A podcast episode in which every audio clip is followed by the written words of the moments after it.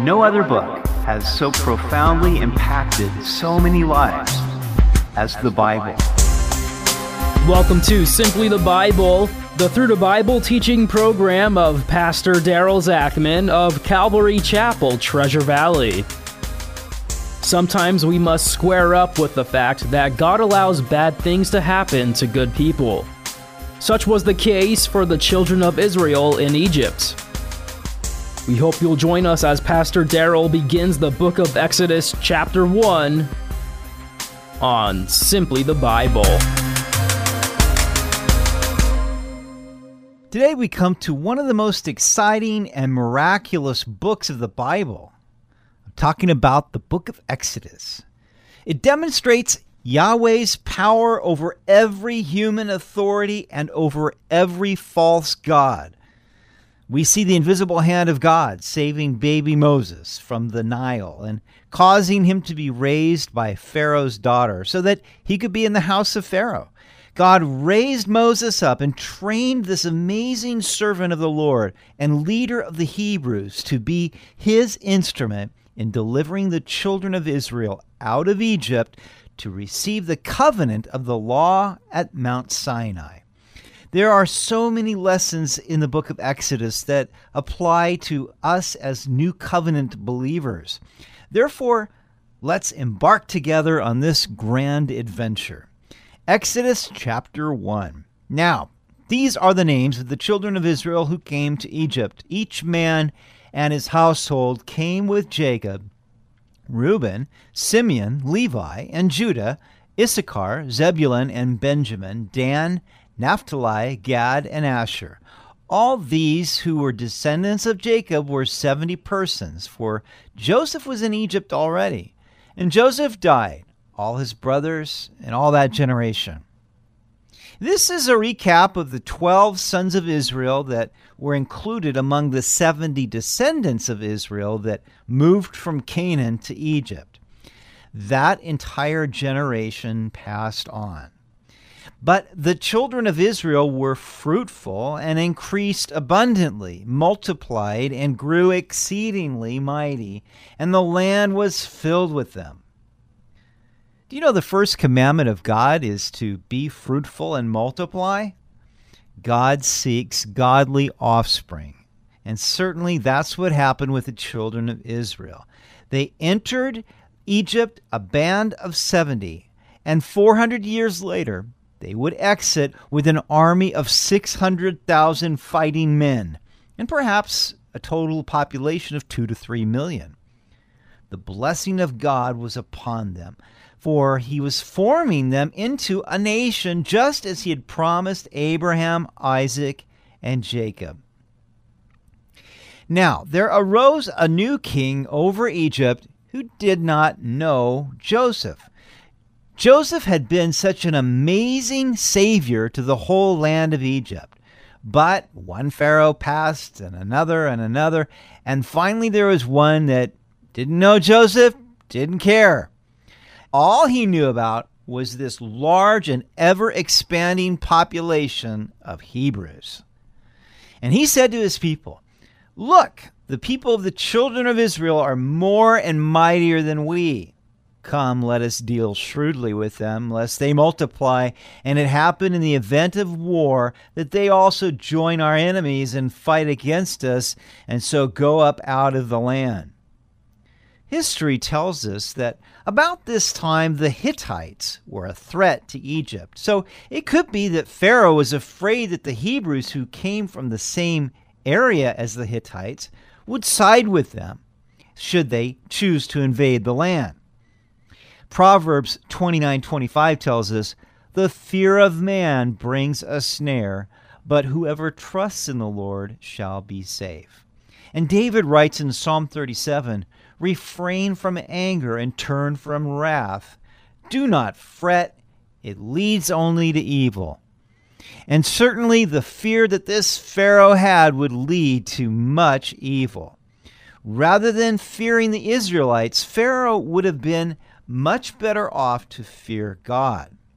Verse 11 Therefore, they set taskmasters over them to afflict them with their burdens. And they built for Pharaoh supply cities, Pithom and Raamses. But the more they afflicted them, the more they multiplied and grew, and they were in dread of the children of Israel. Pharaoh oppressed the children of Israel. They were forced to leave their pastures and flocks and herds in the fertile land of Goshen and become slaves, making bricks for great building projects in the distribution centers of Egypt. Their harsh taskmasters would beat the Hebrews with rods or lay stripes upon them with a whip if they slacked off in their labor. When man enslaves his fellow man, whether it be Egyptians enslaving Hebrews or whites enslaving blacks or trafficking that enslaves an estimated 20 to 30 million people today worldwide, it is evidence that our arch enemy, Satan, is at work, who seeks to destroy and dehumanize those who have been created in the image of God. Pharaoh thought his harsh treatment of the Hebrews would cause their swelling populations to shrink. But the reverse happened, and they continued to be fruitful and multiply. No one can frustrate the plans of Almighty God. Verse 13 So the Egyptians made the children of Israel serve with rigor, and they made their lives bitter with hard bondage, in mortar and brick, and in all manner of service in the field. All their service in which they made them serve was with rigor. As the children of Israel went from being honored in a prosperous land to being oppressed in bitter bondage, they must have wondered Where's the God of Abraham, Isaac, and Jacob? What do we do wrong? Why is all of this happening to us? But God knew where they were. They were right where He wanted them to be. God had not abandoned them, even though it must have felt that way. We tend to think that bitter hardship is not God's will for our lives. But the greatest saints of God have endured bitter hardship. As Paul and Barnabas strengthened the disciples, they told them, We must, through many tribulations, enter the kingdom of God. So this is nothing new, and it's nothing out of the ordinary for the believer in Jesus Christ. We may not understand it at the time, but bitter hardship has a good purpose in making us more like Christ. And we can take comfort knowing that we are in God's hands and that no weapon is fashioned against us that will ultimately prosper. God controls what happens to us ultimately. While the enemy seeks to wipe us out, God uses these things to strengthen our faith and to multiply his fruit in our lives. Now, I know that's easier said than believed, especially when you're going through it. But God is faithful even when we don't understand what in the world is happening. Verse 15 Then the king of Egypt spoke to the Hebrew midwives, of whom the name of one was Shiphrah, and the name of the other Puah. And he said, When you do the duties of a midwife for the Hebrew women, and see them on the birth stools, if it is a son, then you shall kill him. But if it is a daughter, then she shall live. As if bitter bondage was not enough, Pharaoh orders the Hebrew midwives to terminate the lives of the male babies they deliver. This was a form of genocide and a violent form of birth control, not unlike abortion. Verse 17 But the midwives feared God and did not do as the king of Egypt commanded them but saved the male children alive. So the king of Egypt called for the midwives and said to them, Why have you done this thing and saved the male children alive? And the midwives said to Pharaoh, Because the Hebrew women are not like the Egyptian women, for they are lively and give birth before the midwives come to them.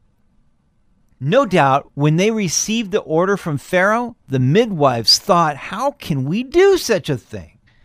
So they disobeyed Pharaoh, and they lied about it because they feared God.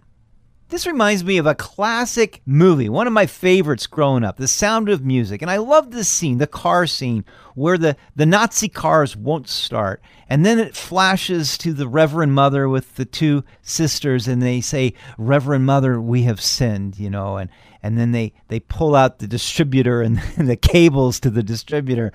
And uh, I love that scene because there are some sins that are, are worse than other sins. I've heard people say sin is sin, and, and by this they mean that all sin is the same, but the Bible never says that. It says that all sin is lawlessness, but let's face it, some sins are worse than others. Disobedience to governing authorities is a sin, lying is a sin, but the Hebrew midwives are not condemned in Scripture for disobeying or for lying. Why not? Because murdering babies was a greater sin than disobeying Pharaoh and lying to him about it.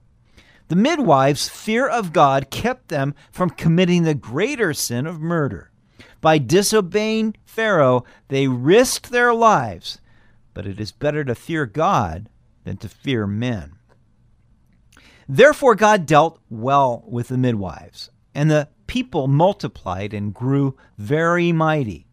And so it was because the midwives feared God that he provided households for them.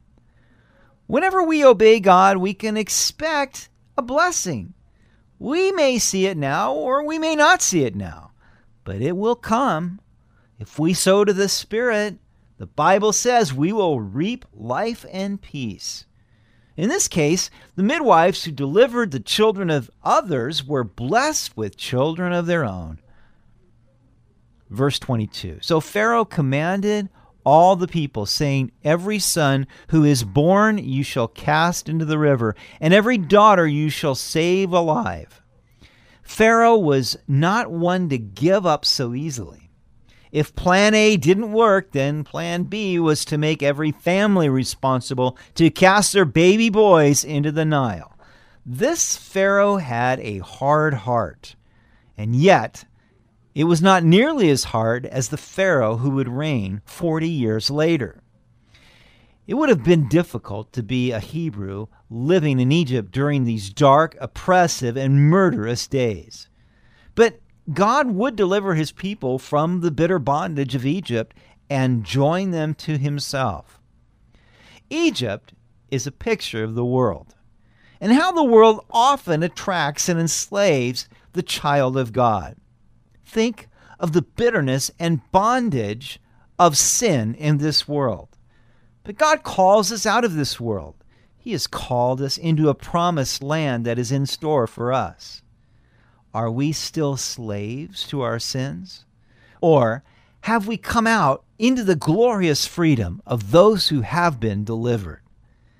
It would only be through the Passover lamb that the Hebrews could make their exodus. And it is only through the blood of the Lamb of God that we also shall be delivered from bitter bondage and brought into the land of milk and honey. You've been listening to Simply the Bible, the Through the Bible teaching program of Pastor Daryl Zachman of Calvary Chapel, Treasure Valley. For more information about our church, please visit our website at calvarytv.org. To listen to other episodes, go to 941thevoice.com or check out our iTunes podcast. Tomorrow, we'll see that God had an amazing plan to deliver his people from the bitter bondage of Egypt. And it all began with a beautiful child. We hope you'll join us as we continue in the book of Exodus on Simply the Bible.